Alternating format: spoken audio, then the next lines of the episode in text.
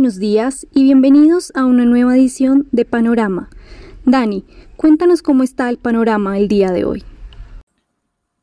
Muchas gracias, Sharon. El día de hoy el panorama es indeciso luego de que ayer registráramos importantes descensos en los mercados internacionales. La noticia de la jornada tiene que ver con las críticas que estaba recibiendo la Organización Mundial de la Salud, OMS, durante el fin de semana en una carta firmada por científicos y médicos en la que le recomendaba a la OMS no descartar la posibilidad de la transmisión del COVID a través del aire. Eh, si bien es cierto, el lenguaje que venía utilizando la OMS, OMS no era claro acerca de esta posibilidad, pues ya el día de ayer en la noche decidió hablar abiertamente de que también podría haber casos eh, de contagios o que no lo puede descartar. Lo mismo ocurre con el tema de la transmisión a través de superficies. No está totalmente comprobado, pero tampoco está descartado. Y así como ocurrió con los tapabocas, ante la duda, mejor la prevención. Así que la OMS está mencionando esta posibilidad. Los científicos decían que había que tener cuidado con los sistemas de recirculación de aire.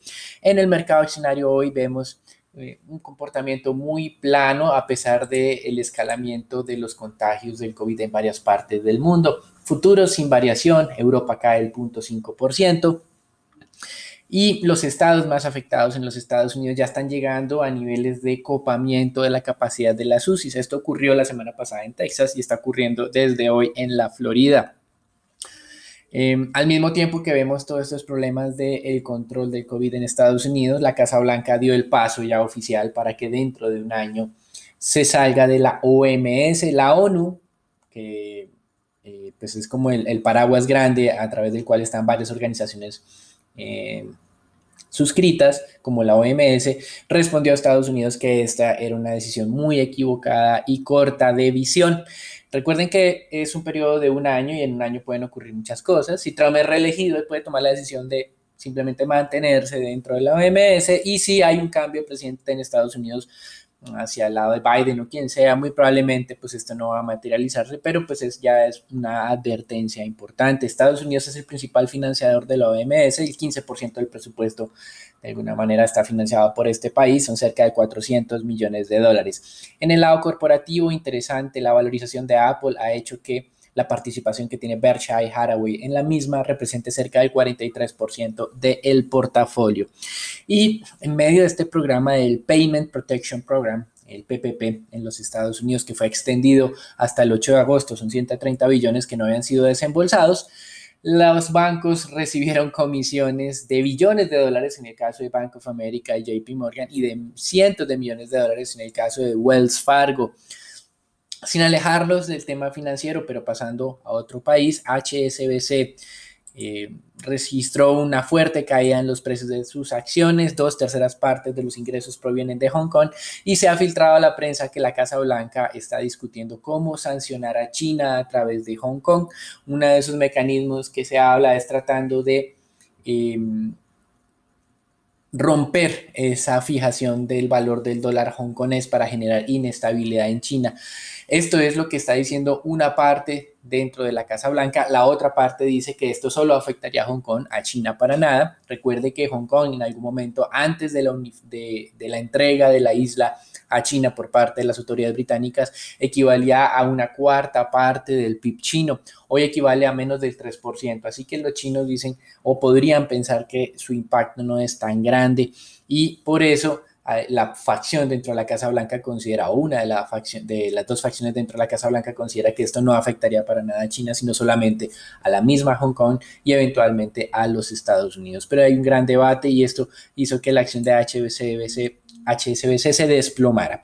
En divisas, hoy el dólar se mantiene eh, relativamente estable frente a las monedas reserva en mínimos de esta semana y las monedas latinoamericanas estaban valorizando al arranque cerca del 0.5%, tanto el real de Brasil como el peso mexicano, a pesar de esa desastrosa rueda de prensa realizada por Jair Bolsonaro, presidente de Brasil, que decidió quitarse el tapabocas para anunciar que oficialmente estaba contagiado por COVID. La buena noticia para Brasil provino esta madrugada con una contracción de ventas minoristas de solo el 7% en mayo, cuando el mercado esperaba un desplome de el 13%, o más o menos el doble de lo registrado. En materias primas, el petróleo está firme. en 43 dólares para el Brent y 41, casi 41 dólares para el WTI. Los inventarios API fueron publicados el día de ayer. Aumentaron los de petróleo en 2 millones de barriles, pero cayeron los de gasolina en 1.8 millones. En cierta medida, esto los deja relativamente en tablas. Para el día de hoy, el mercado estaba esperando una caída de 3.2 millones de barriles de inventarios en crudo. Esto de API parece que no lo estaría validando, pero como mencionamos, mientras que los de petróleo subían, los de gasolina caían. Y en renta fija hay algo de descenso en las tasas de negociación de los tesoros a 10 años. El día de hoy estamos al 0,65%, ayer estamos al 0,67%, es decir, caída de dos puntos básicos.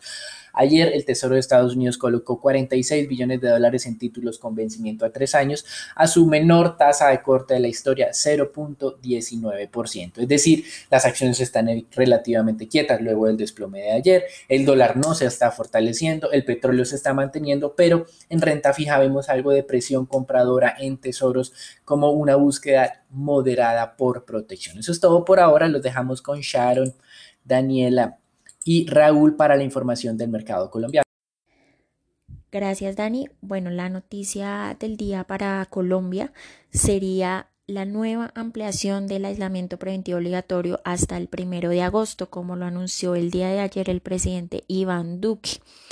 Este concepto de aislamiento obligatorio que se viene tratando a partir de unos meses, ya no tan restrictivo como fue al principio, sino incluyendo aún más eh, mayores exclusiones. Esta vez se plantean algunas modificaciones importantes en lo que tiene que ver con recuperación de vida productiva y también de otros espacios de calidad de vida. Eh, se autorizó los pilotos en restaurantes, teatros, museos, gimnasios en aquellos municipios con baja afectación o sin afectación de COVID-19 para los pilotos de aeropuertos va a poder abrirse esos vuelos a solicitud de los alcaldes de los lugares de salida y los lugares de llegada. Dado esto, ya está también autorizado el primer piloto de vuelo de Bucaramanga a Cúcuta. Y por otra parte, ayer conocimos el índice de confianza del consumidor eh, publicado por Fe Desarrollo para el mes de junio. Este registró una contracción de 33.1%. Esto presentando un leve incremento frente al mes anterior. Esto principalmente por una subida en el índice de expectativas del consumidor que compensó la disminución de 0.2% en el índice de condiciones económicas. En esta última variable, tuvieron varios impactos. Relativo al mes anterior, la disposición a comprar vivienda y comprar vehículo aumentaron en mayor medida sorpresivamente que la disposición a compra de bienes durables, que igualmente mejoró, pero esperábamos un poco más dado el día sin IVA, que este fuera un indicador con una mayor variación positiva. Sin embargo, la percepción de la situación de cada hogar se deterioró en la medida en que este último indicador tiene una relación importante con las dinámicas del mercado laboral, como seguimos viendo la tasa de desempleo sigue en aumento. Y por último, de acuerdo con el documento de la cartera de minas, en la primera semana de julio la demanda de energía continuó por la senda de recuperación, con un crecimiento del 8% en comparación con abril de 2020. Sin embargo, este dato sigue un 9% por debajo de la demanda registrada en febrero cuando todavía no se habían declarado el aislamiento en Colombia. Esto sería todo lo relevante por noticias para el país. Raúl, ¿qué nos cuenta sobre el mercado accionario local?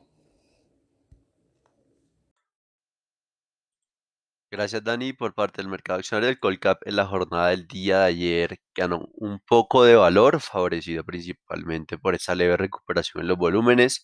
Se negociaron 105 mil millones de pesos, donde la acción más negociada fue Preferencial Colombia con 24 mil millones. La más valorizada fue Enca con un 5,3% y la más desvalorizada fue Ecopetrol con un 2,4%.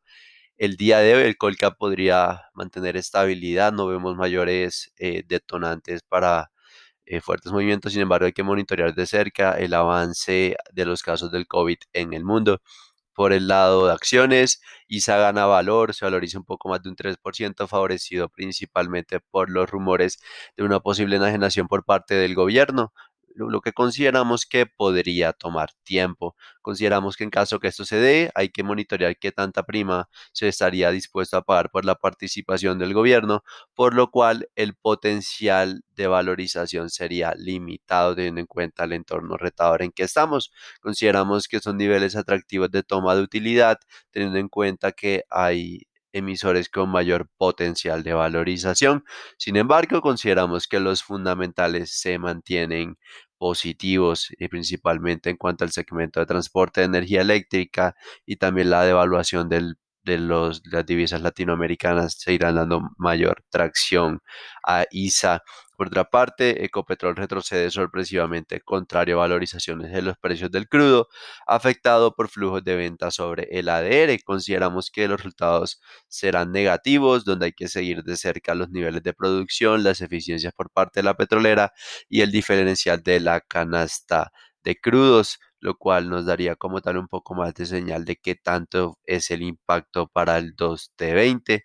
Sin embargo, consideramos que en el corto plazo son precios eh, atractivos, eh, especulativos, principalmente son niveles cerca a los 2 mil pesos con un objetivo cercano, o sea, cerca de los 2.200 pesos.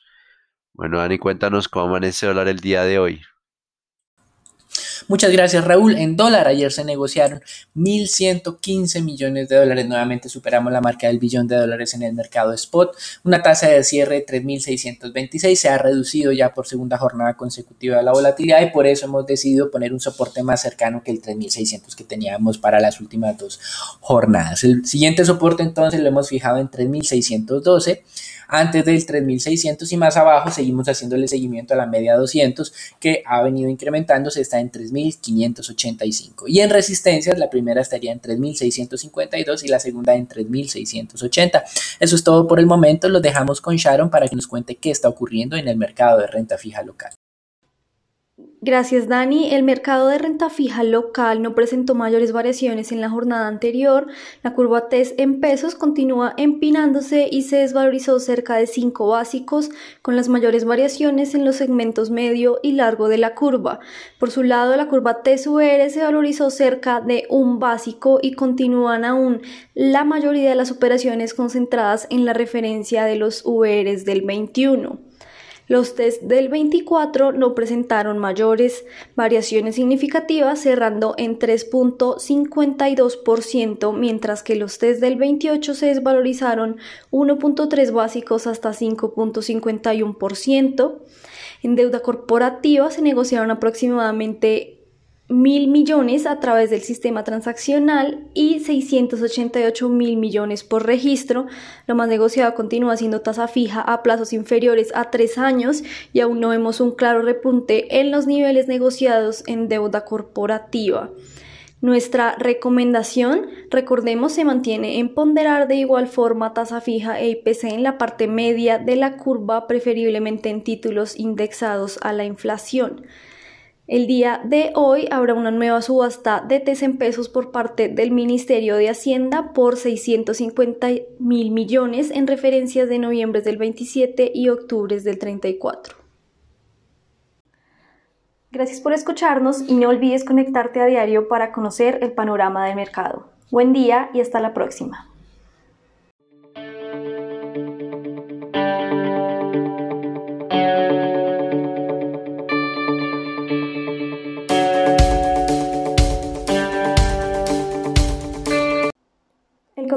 Presente comunicación o mensaje no constituye una recomendación profesional para realizar inversiones en los términos del artículo 240.11.2 del decreto 2555-2010 o las normas que lo modifiquen, sustituyan o complementan.